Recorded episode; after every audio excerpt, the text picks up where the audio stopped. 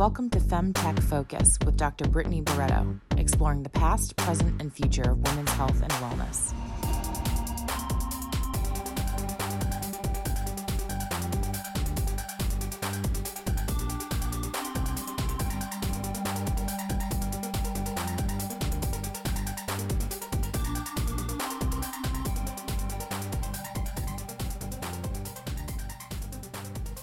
Welcome to the Femtech Focus podcast, where we have meaningful and provocative conversations with Femtech experts.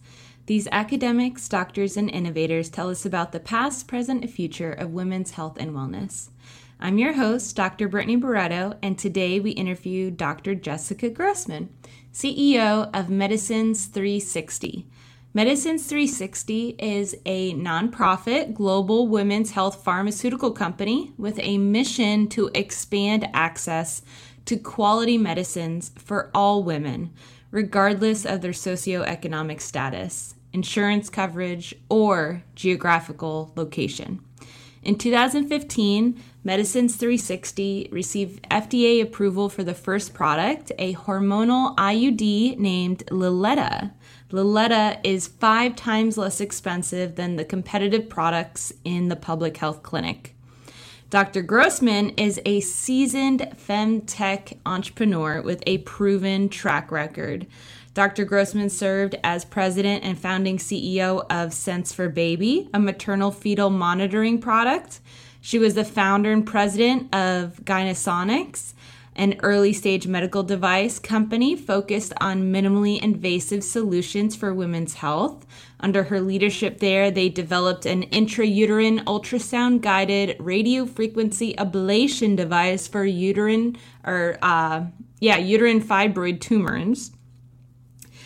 She was also the medical director at Ethicon Endosurgery, which is part of Johnson & Johnson. She was co-founder of Materna Medical and is currently a board member of the publicly traded femtech company Daré Biosciences. Needless to say, this woman is a legend in femtech and we were so honored to have her on the show. Enjoy the interview.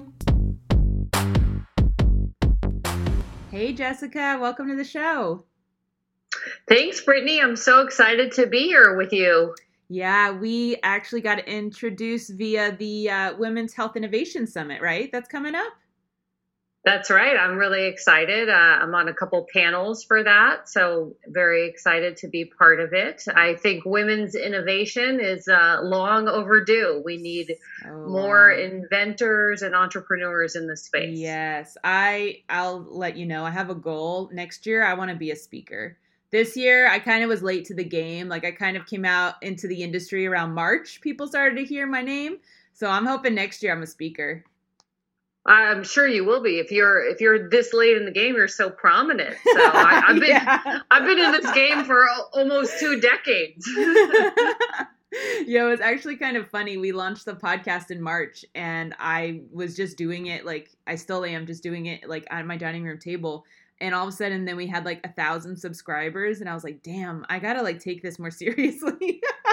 People are actually listening to this thing well, I'm I'm thrilled to to be here and to uh, hopefully be reaching your thousand subscribers, yeah. and I oh, hope yeah. I can give them a little bit of insight, a little few words of wisdom, definitely, um, little pandemic cheer. yes, yeah. Yeah, I, I am really excited. So let's start with your background though, because you know a lot of our listeners are, are want to work in femtech, but most of us didn't say like as kids we wanted to be femtech leaders, right? And so we want to know where you're from, what did you study, and how did you end up here in women's health and wellness? Sure. So um, I'm actually from Boston originally. I now live in Northern California. Um, I grew up in an academic physician family. My dad was a doctor. And when I grew up, I always wanted to be a doctor. Uh, I had no idea about business or about entrepreneurship. Um, and so I studied and became a doctor. But when I was in my residency, uh, which was in OBGYN, I had this sensation that there was more out there for me, that, mm. you know, that patient care for me every day, although I really applaud people who do that because it is one of the hardest jobs in the world, but I felt like there was just something else that was going to be out there for me. I really was creative. I had a lot of new ideas. I loved technology. And so um, I pivoted uh, mm-hmm. and started. I actually moved out to the Silicon Valley area where I am now and um, started working in the medtech industry. Um, and so I was so lucky to be able to marry my love of women's health with uh, medical devices, mm-hmm. drugs, new technologies, etc. That's awesome. Did you feel like you found your tribe when you met entrepreneurs compared to when you were in med school? Well, that's a great question, Brittany. So I, I have this um, memory when I was in medical school that also I felt like I had met, met my tribe. Uh-huh. I remember there was like, you know, I was in one of the anatomy lectures and there was like, a, you know, I looked down the row and there was like a cool guy sitting there with like a ponytail. This was in the ponytail. now, I guess today it would be a man bun. and um, I was like, oh, medical school, oh, cool guy, yes. you know. And then he opened his backpack, and in his backpack he had like all his neatly lined up like highlighters oh and my god, love and at first like, sight. Yeah, it's like I, I'm I'm in my I'm in the right place. That's awesome. Yeah, you know, I but felt then, uh, when I was doing my PhD, I felt you know, like I related to everyone because we love genetics and science, but I felt like my personality felt very different than the other PhD students. And it wasn't until I found entrepreneurship that I was like, oh, here's my people, you know? Yeah. Well, so so I had that moment in medical school, but then you know, over time I started to feel less and less like this was sort of the right lifetime career path for me. And then when I came out to Silicon Valley, I started meeting a lot of other physicians who were doing interesting and innovative things. Mm-hmm. Um, you know, people who were working in venture capital and who had started companies. And growing up, the only physicians I knew were either, you know, working clinical physicians or they did research. Mm-hmm. I didn't know anyone who, who had sort of the, the business background yep. or the business aspect. Um, so when I started to meet entrepreneurial physicians, uh, that was sort of also, you know, oh, this is this is definitely where I want to be yeah. and what I want to be doing. Yeah. So you're you're in Silicon Valley. You're with your you know your tribe of doctors that are innovators as well. Um, was there something that happened in between that and uh, being the CEO of Medicines 360? Oh, so many things. the, path is long and varied. Um, yeah, you know, so I got out to Silicon Valley and I had really been in school almost my whole life, and so I I was very mm-hmm. motivated and compelled to to work and to have jobs and to try a lot of different things and i sometimes i get criticism on my resume now that those first couple years when i moved out here i kind of jumped around a lot. But from from my perspective and maybe you can relate to this from my perspective i just wanted to see and do everything i could possibly do. I had never worked in an office before. Mm-hmm. i had never been on a business trip. And so I just went and did anybody, you know, anyone told me to do something, I volunteered to do it. Um, and then, you know, when one job, I felt like I had learned a lot in that job. I went, you know, someone said, Hey, why don't you join us to do this at this startup? I went. Cool. Um, yeah. yeah, it was, it was a, it was an interesting, fun time, but eventually I started my own company, um, based on a, a technology that I invented for fibroid tumors. So a medical device for fibroid tumors. It's now called the Sonata system. It's FDA approved. And I love seeing all the posts on LinkedIn of, of the procedures that are happening. It's a minimally invasive procedure for women with fibroid tumors. So it's so wonderful to wow. see that have become a reality after so many years. Um, so I did that, and then um, I went and I worked at Johnson and Johnson for a time, who I believe is one of the co-sponsors for the Innovation Summit that we're going to be yep. attending.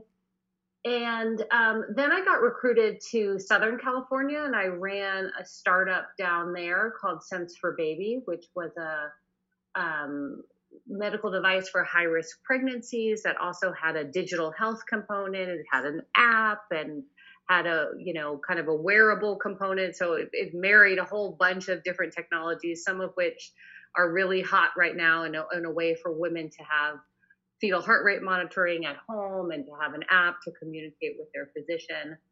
Um, and then from there, we actually ended up selling that company, which was great. And then from there, uh, I became the CEO of Medicines 360. So wow, it's a long and varied journey. Third time CEO, and uh, it's been amazing. You are a legend. You, you in my own mind. Yeah, you are. You worked in women's health and wellness innovation since way before the word femtech was real, right?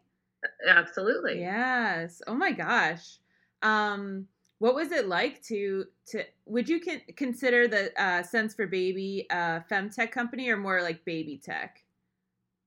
Uh, I would consider it femtech yeah. to, to to be honest, because it was a tool um, or a medical device, you know, so a true, you know, 510K approved medical device for women and physicians. It had a lot, it was a very interesting technology. It had a lot of innovative things that would have been really apropos now. It had sort of some of the aspects of Bloomlife and some of the aspects of some mm-hmm. of the mm-hmm. other up and coming technologies and it was a way for women to get remote monitoring to have to not be in the hospital uh, which would have been great during the pandemic. So yeah, yeah I would have called it femtech. Definitely. And so that's that's a femtech exit. I what I notice in this industry is that we don't, you know, have a list or easily accessible knowledge of who has been successful. And I'm like, I know there are successes. I know there are exits and we have a megaphone problem. We have a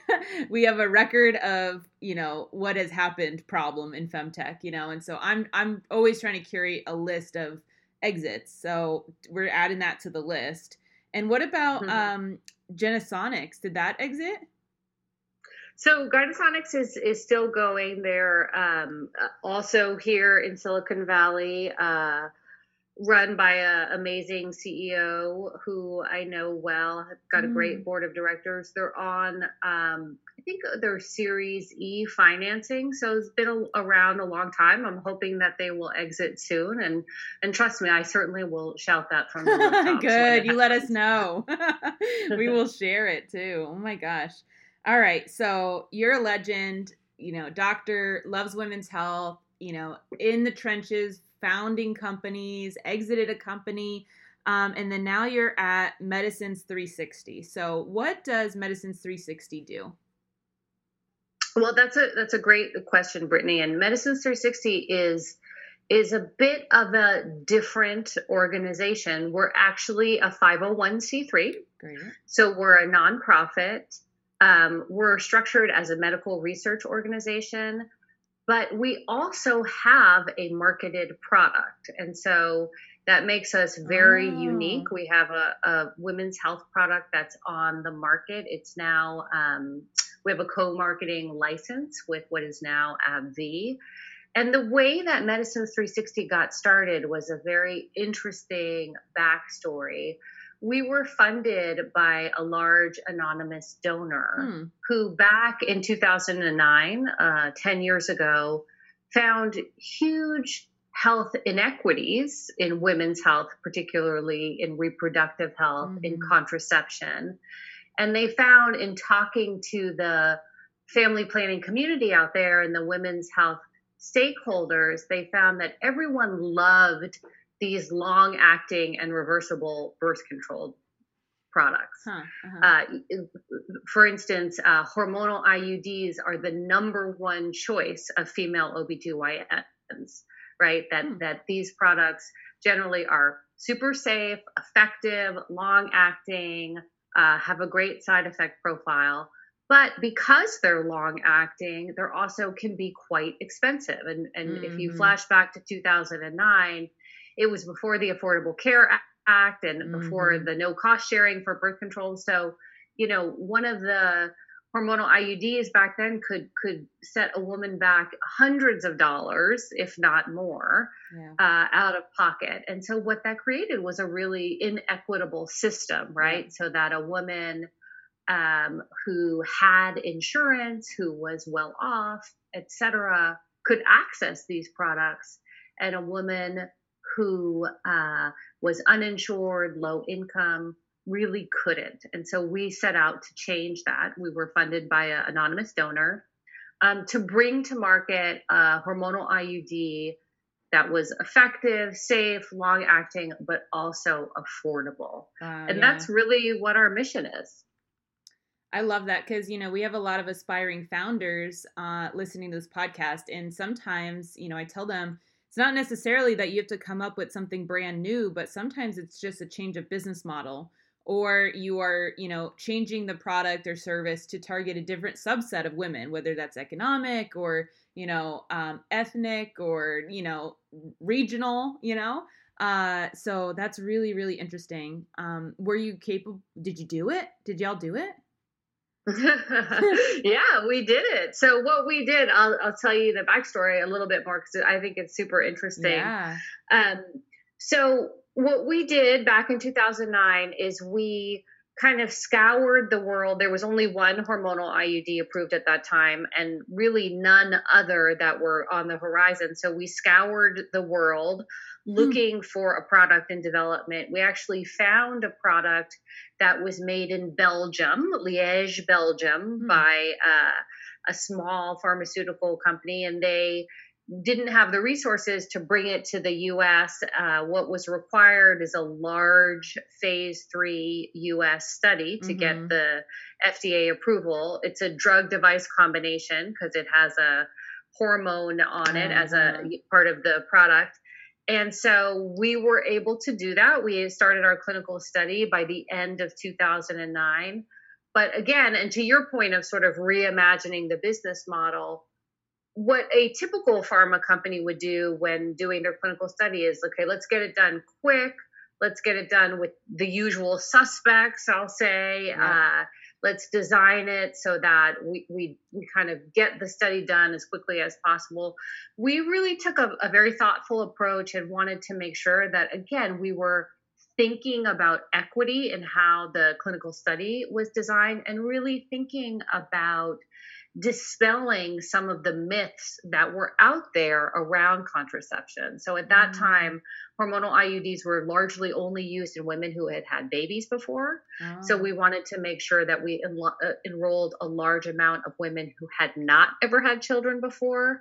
Also, there was a myth that uh, women who were overweight were not appropriate for a, a hmm. hormonal IUD. So we had large amounts of women who had a high BMI Mm-hmm. Um, and then in general, the only other product on the market had mostly been studied in uh, white women from sort of the, the Nordic countries. It was studied in Europe. So we wanted to make sure we had women, all races, all colors, all ethnicities. So that what that resulted in is having a product on market that was really studied in a US based population, just like all the women out there.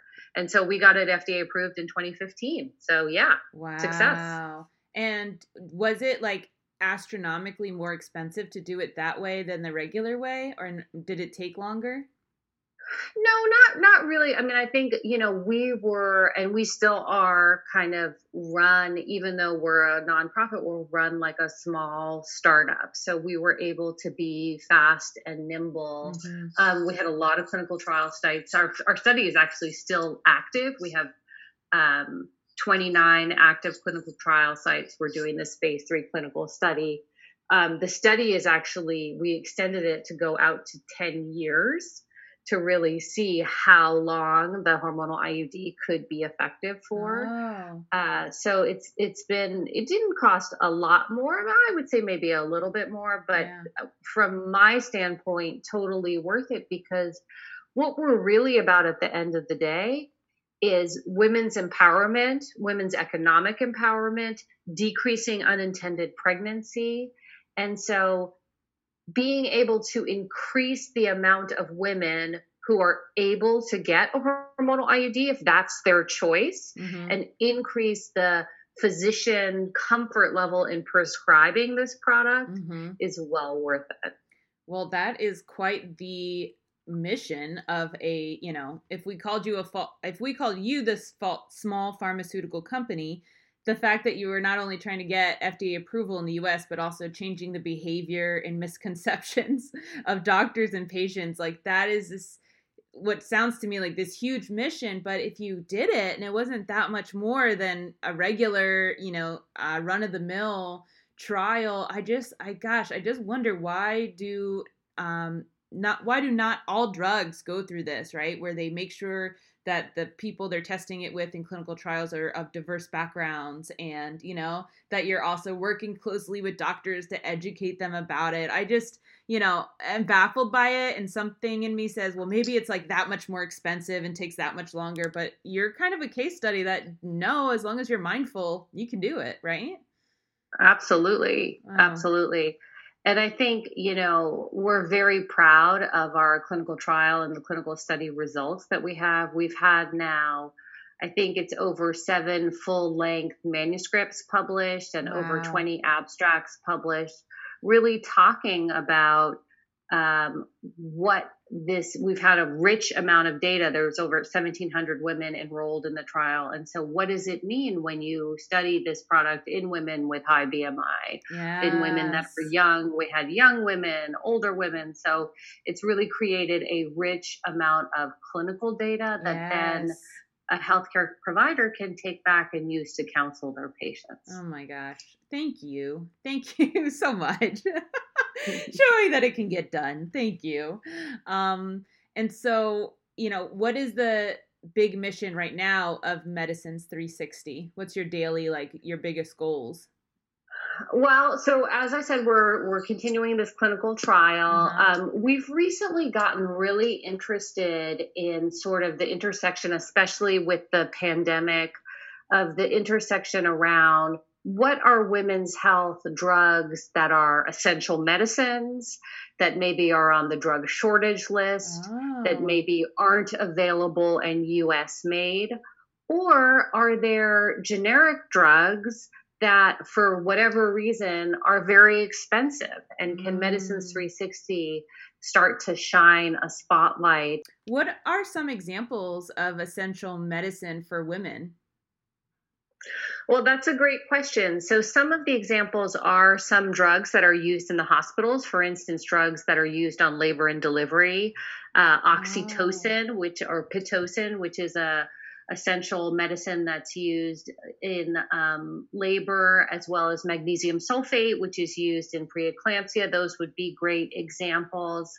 Um, so, you know, there's certainly, and I think you know this from your work in femtech, certainly women's health is often at the the kind of the bottom of the barrel of mm-hmm. people's interests and a lot of those drugs go in and out of shortage they're relatively inexpensive to make and have small margins and so a lot of the big pharma companies oh. don't want to produce them yeah. and we see that as a really exciting place for us to really be able to make a difference yeah absolutely actually one thing that we were thinking of uh, doing is just having a like a page on our website that says here's what needs updating you know and like listing mm-hmm. the date that something was invented whether it's, it's a speculum or birth control or whatever and just being like if you don't have a new idea here just take these and they they need improvement right and so like that's what yeah I, yeah no I'm, that's a great idea there are so that's many things idea. that could just be need updating y'all you know and so what I hear from you is that there's these drugs on the market that it's like, um, we can someone can produce this. Come on. Like because you don't this person over here doesn't care about the profit margins being so small, like so it's not that you guys want to make new drugs. It's that you're spotlighting what could be, you know, really a change save women's lives if somebody picked this up, worked on it. Absolutely. Now, I will say though, we are are also interested in making new oh, drugs, and we oh, have a, um, a bunch of things in contraceptive that we continue to look at. We're very interested in long acting injectables. Um, mm. We're also interested in combination products. So, one of the things that we're taking a hard look at is drugs that could be used for both contraception and HIV prevention. I don't know oh. if you know this, but um, the use of HIV prevention drugs, they're called PrEP. Yeah. Very, very low in women, and they're generally safe. Um, and especially um, very low utilization in women of color. And so we really want to change that. The other thing that we've been working on, um, and especially during the pandemic, is just also trying to bring forward more education if mm-hmm. we can, and mm-hmm. trying to educate women and healthcare providers about um, where they can get birth control in the pandemic, yes. where they can access care. So many people are losing insurance. So that's another big area. We've done this series of webinars called Birth Control for All. You can find them on our website, um, where we're just talking about really basic kind of hey, what are all of the different methods of birth control? Where can you get them? What if I lost my insurance, etc. Absolutely. I love that because sometimes the most basic questions I don't know the answers to and I'm like, "Dear God, I'm a educated geneticist woman who loves women's health and I don't know the answer to this. So, you know, I'll give an example is a few years ago I, you know, realized that I I I needed to do like a after sex like STD check and I was like, where do people even go for that? Like should I schedule an OB-GYN appointment? Like that won't be for another 2 months. And so I found it actually quite difficult to figure out like what am I supposed to like what's the basic answer here? How do I get tested? And you know, I ended up I'm just an Everlywell user. You know, they have the at-home test now that that's what I prefer to use, but you know, I'm like how does and how do people that are they don't know, you know, like what's new and trending yeah. in healthcare? How do they know how to handle this, you know? No, I think that's a great point and I think part of part of our job and our mission is to try to provide some of those resources and you know yeah. a lot of there's a lot of wonderful organizations like power to decide uh-huh. and they're what they have a website called bedsider that has great information and so part of it is just trying to point people in the right directions yes. I think um, a lot of those telehealth apps now are also offering kind of at home sti testing yeah and then yeah, a, a, yeah another amazing resource that I think you know we shouldn't overlook is uh, is your local Planned Parenthood, mm. uh, a local mm. federally qualified health center, a community clinic, right, where you can go in and get same day testing. Yes. So those are all great resources. Yes. But you know, um, Brittany, you are not alone in not knowing some of the answers to these questions. We also launched this online campaign. It's called hashtag not awkward to encourage. Ooh. Have you seen it? I haven't yet, but I'm going to use it. It sounds it amazing. Up. Yeah, it's called hashtag not awkward. And we're doing it to encourage positive conversations yes. about birth control and reproductive health. We did this national survey um, in 2019 to be able to try to understand what are the top challenges that women face. And we found that about 40% of women felt uncomfortable talking about their reproductive health and mm. birth control. Um, we found that about 30% of women were not getting their birth control information from a healthcare provider and they were only looking at the internet or talking to their friends. And then yeah. we also found that only 14% of women knew about all 18 FDA approved birth control methods. And I got to admit, I mean, I happen to be an OBGYN, but I don't know if I could rattle them off off yeah. the top of my head, except for the fact that I've done these webinars recently. Yeah. But really important for women to know their options. There's so many options. That's right. Yeah. You know, my sister has a terrible habit of not taking her birth control pill every day. And, um, you know, what worked for her was the shot, you know, because mm-hmm. the daily pill was just not working. And, but it took her like a year of continuously missing it to finally convert over to the shot. But I wish that we had, you know, women were not awkwardly talking about it, right? More openly. And so maybe it wouldn't have taken so long to convert to something else that worked better for her lifestyle. Hmm. Right. And I think that that's a great point. And I think a lot of people do default to the birth control pill, yeah. which is a, it's a great method. It's safe and effective, but you have to take it every day. yeah, right. Yep. And uh, for a lot of people, that's not going to be good for them. So we want to make sure that people know that there are these long acting methods like the shot, like the IUD, like the implant, um, that are highly effective, safe. A lot of them are set it and forget it methods, so mm-hmm. you don't need to mm-hmm. worry about them, but yet they can be removed. One of the other things that we really made sure to prove with our clinical study, going back to that, is um, return to fertility, right? Because a lot of women mm. say, well, I want to mm. take something, but if I want to get pregnant, I want to be able to, or I don't want to have a lot of hormones in my system. Yeah. And how long do they take to wash out?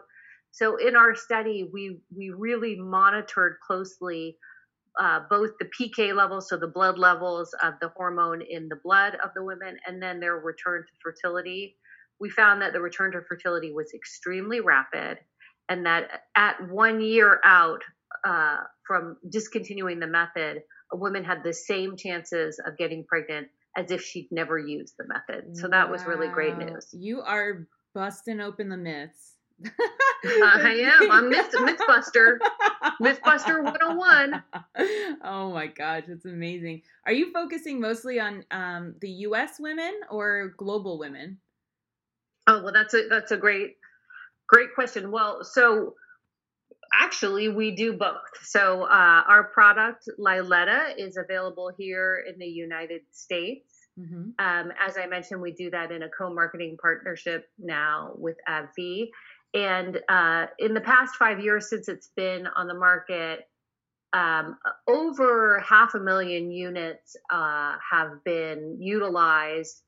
But uh, what we're really proud of is about 260,000 of those units are being utilized in low income clinics. Oh, so, women who traditionally have not had access to this method yes. um, are now getting access. But we also have rights to the product in um, low and middle income countries. And uh, we have a, a, special project. It's called the Avibela Project in Africa because the product name in Africa is Avibela. Um, and we are registered in several countries in Africa Zambia, Nigeria, Kenya, and Madagascar. And so we've been working in those countries with NGO partners to um, make the method available because this method ha- is generally unknown in many parts of, of, of the of low and middle income countries. And you know, there was a lot of hesitancy of this is a new method. What are women going to think about this? Mm-hmm. Are they mm-hmm. going to like it? And we've done some studies on sort of how women react to the product and in country. We found that in Madagascar, for instance, uh, the women, first of all, they love the method. I think the the sort of satisfaction rate uh, is like 96% wow. satisfaction rate. And we also found that we were very concerned, you know, are women going to want to adopt this method? And, and and then are we just taking women who were using a copper IUD and just switching them mm-hmm. to a hormonal IUD what we found though is that about 60% of the women who were adopting the hormonal IUD in Madagascar without it would have chosen no method.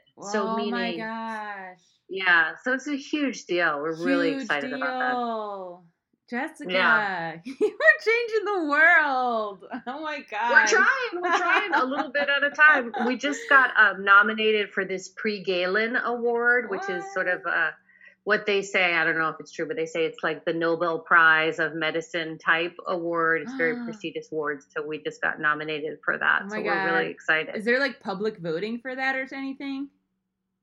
I don't know. I just posted okay. it on my LinkedIn, so you, you I'm gonna go, go check it out. yes. Oh my god. good question. That's amazing. Do oh a write-in campaign.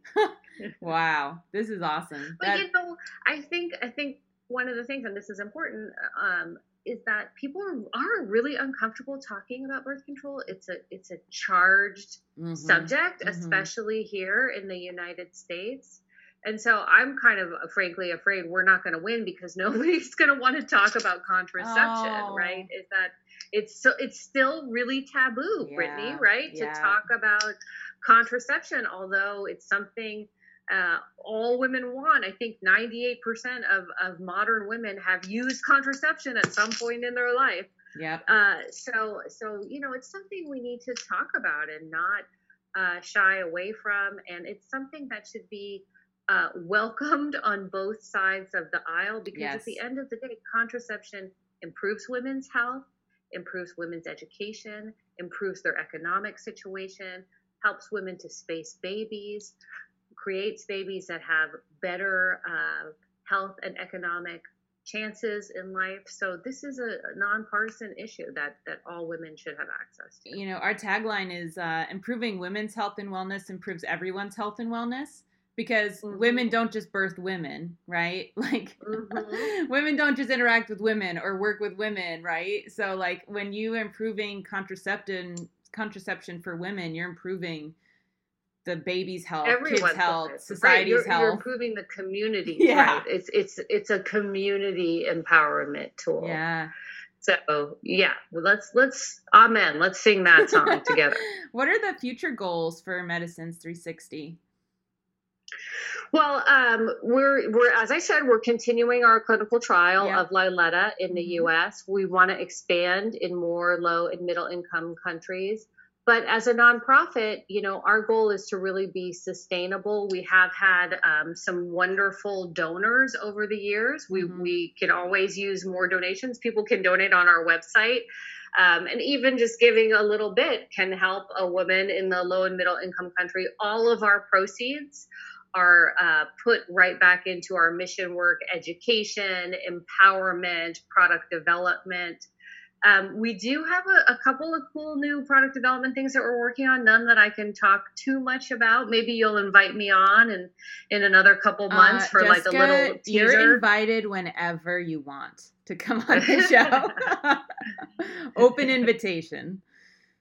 Thank you, thank you. So, um, and you know, there's many, many countries in Africa. It's it's a we have taken the um, and we also have rights in Asia, but we've taken the stance that we don't want to just donate into countries. Other companies, mm. as I'm sure you know, donate products into companies, which mm-hmm. is great. I, I don't want to disparage that, but we want to make sure that there's a long-term, self-sustaining yes. um, plan, rollout plan training, making sure that both women and healthcare providers know. So we're registering in each country, which takes time and money. Oh, yeah. Um, but, you know, our goal is to make sure that cost does not stand between any woman and the health and medicines that she needs. And I, but I would also say that eh, we're looking for good ideas. If you have a good idea, come see us, contact us. We would love to uh, help you become part of the solution. Wow. Well, I'm going to put you on the spot. I have a question. I was watching this pitch competition last night, and there was this company working on something that I was like, damn, that's super cool. So they said that um, there is like this lack of an assay in pharmaceutical companies to test whether or not a drug will be. Um, damaging to the fetus. So if a woman's taking a, a drug, it could damage, you know, her unborn child and mm-hmm. so apparently this is you know what the pitch said was that pharmaceutical companies have to rely on rabbit and mice studies to know if the drug will damage the fetus but they are developing this assay essentially that will give you some indicator of whether or not the drug could potentially be harmful for for a fetus do you Sounds cool. do you know anything about that like is that a real issue because in my mind i'm like well damn if we're if we like don't give women medicine because we're like on the fence about whether or not it's going to hurt her unborn child like women might be missing out on medicine they need you know? Yeah no that's a great point. I don't know a ton about this probably just enough to be dangerous. I hmm. think that most of the toxicology studies in mice and rabbits are pretty good mm-hmm. to know if if a drug is is highly toxic to an unborn fetus it, it, it, it comes out right away i think what we know less about is drugs and this assay could be great for this is drugs that aren't necessarily highly toxic but we just don't know what they do and could they yeah. be doing something long term um, that we're unaware of and i think to your point yeah, there probably are many pregnant women who are afraid to take any medications. Yeah. I remember when I was in the clinic, women would say, "Can I take Tylenol? Can I take ibuprofen?" You know, yeah. And you had this little like cheat sheet list of all the drugs that were known to be safe in pregnancy. So, could be mm. a great thing. Yeah. That's I, why we need innovation, right? Innovation, in y'all. Innovation. There's so many things. you know, when I heard that pitch, I thought, pharma hasn't figured that assay out yet. They're still relying on animal models to, you know, I come from a scientific background where we have 120 well plates to quickly assay things, you know, um, before you get anywhere near an animal model. So thought that was pretty cool. Well, Jessica, this has been so much fun. Again, open invitation. Come back whenever and all the time. Um, but we do have two last questions that our listeners really love. Uh, the first one is that we have a lot of aspiring entrepreneurs that listen, um, and they're interested in what are the areas in women's health and wellness that still need innovating. So, what's an area that you think still really needs a lot of innovating in? Yeah, Brittany, that's a great question. I would say uh, fibroid tumors, mm. endometriosis, huge problems, painful periods, heavy menstrual bleeding. Those are those are just a few. Um, there's really no good uh, treatments for many of those very, very common ailments. Mm-hmm. Um, the other thing I think women's mental health still also yes. needs, uh, you know, access to potentially telehealth solutions, stress management. Uh, I think could all uh, use help. I will say one thing I'm realizing in the pandemic, as both a CEO and a working mom who has a 11 year old son that I've picked up, you know, during uh, during the spring semester in school. I was also, you know, the chief uh, chief technology officer and the homeschool, you know, homeschooling. Yeah. um, yeah. I think, you know, even resources to help women kind of manage their careers and their uh, domestic duties yes. because you know it's it, uh, it, it adds up quickly and you know there's mm-hmm. not enough time in in a day yes but um i think there's so many areas the other thing i would say to women who have ideas and want to start companies don't give up but make sure you have a business model make sure you think about who's going to buy your product how's it going to get reimbursed what's the exit because there are a lot of good ideas out there, but a good idea doesn't mean it's a business, right? So you could have a good idea, but not a business, uh, or a business and perhaps a bad idea, who knows? Um, but I think, you know, don't give up. Keep iterating on your idea. If you really think it's a good idea, keep iterating, keep talking to people, keep networking, and try to find out what the business model is. Who wants this? Who's going to pay for it? What's the need? I'm a big believer in unmet clinical need. Um, and I think that if you can find an unmet clinical need, really define it and define what outcome you're going, hoping to change, uh, then I think you have a, a, a winning ticket. Jessica, I didn't want to say anything during that because we're going to definitely use that as a soundbite because that is the best advice that I I try to give in different ways every day to founders. You know, how are you going to make money? Who is going to buy it? Are you sure they're going to buy it? Have you asked them? you know, mm-hmm. so oh my gosh, thank you for saying that. Reiterating, um, you know, that's that's the basics of of entrepreneurship, and uh, you don't need all the answers up front, y'all. That's why you need mentors and research. Um, but you know keep these in the back of your mind these are the pivotal things you got to figure out to to launch your company um, absolutely our last question is what do you think the femtech industry as a whole needs the most right now to be successful well, that's a great question too. I think it needs funding, right? Mm-hmm. It needs mm-hmm. more women VCs, more uh, money coming in, larger funds mm-hmm. getting interested more exits. Um, yes. I, I, think your your idea to have an exit list is a great one. Mm-hmm. Um, and I think you know femtech and women's health. It's it's not just contraception. It's not just reproductive health. It's not just uh, the female genital urinary tract. It, it can be cardiovascular. Yes. It can be uh, neurologic. Mm-hmm. That that mm-hmm. there's there's a lot of room uh, because women make up 50% of the population. And we also control the household healthcare dollars, right? Mm-hmm. So, quite a few things fall under what could be either women's health or femtech. I've been learning so, so, much about all the things that like disproportionately or differently affect women. Like, um, there's this local founder here in Houston.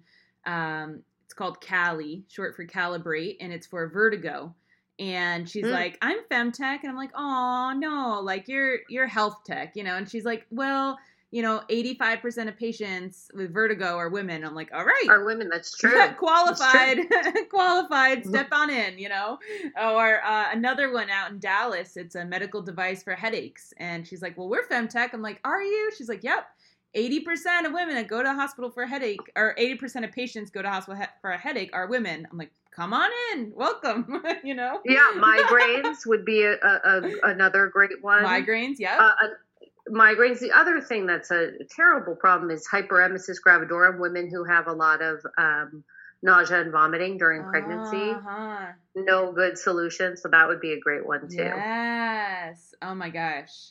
So many things. So many things. All the way down to. Uh, I saw NASA had a challenge to help improve bathrooms in the spacesuit because apparently yeah, what they have right now is like totally inadequate. So let's innovate space toilets for vaginas. Come on, let's do it. Uh, all right, I love it. Let's um, do it. Um, thank you so much for your time today. I really appreciate it. Um, I know we will see each other around. Hopefully next year we're on a panel together at the uh, World Health Innovation. yes. well, thanks. So Jessica. thank you so much, Brittany, and and I want to just tell your listeners, please check us out on Twitter and Instagram and LinkedIn at Medicine 360. You can visit our website, Medicine 360 dot org slash women to learn about our product and to learn about options and to hear from other women perfect thank you Thank you for listening to my interview with Dr. Jessica Grossman, CEO of Medicines 360. Listeners, did you know that 19 million women in the United States live in what's called a contraceptive desert? This is where they lack access to the 18 different contraceptive methods the FDA has approved. We are so grateful for the work that Medicines 360 is doing because all women's health matters. It doesn't matter where they live it matters. This episode is sponsored by Daré Biosciences, a publicly traded femtech company. Daré Biosciences is a biopharmaceutical company committed to the advancement of innovative products for women's health. At Daré, they understand women need and want better therapeutic options in areas ranging from birth control to fertility to sexual and vaginal health. To learn more about Daré's full portfolio of women's health product candidates and mission to deliver differentiated therapies for women, please visit darebioscience.com. All right, Fem fans, if you love our content, then please consider donating to Femtech Focus, which is a nonprofit organization. Your contributions go directly to helping us elevate the femtech industry. You can also support the show by sharing it with a friend, subscribing, and leaving a positive review. To stay up to date on Femtech news and events, subscribe to our newsletter and join our virtual community at femtechfocus.org. Until next time, keep innovating because improving women's health and wellness improves everyone's health and wellness.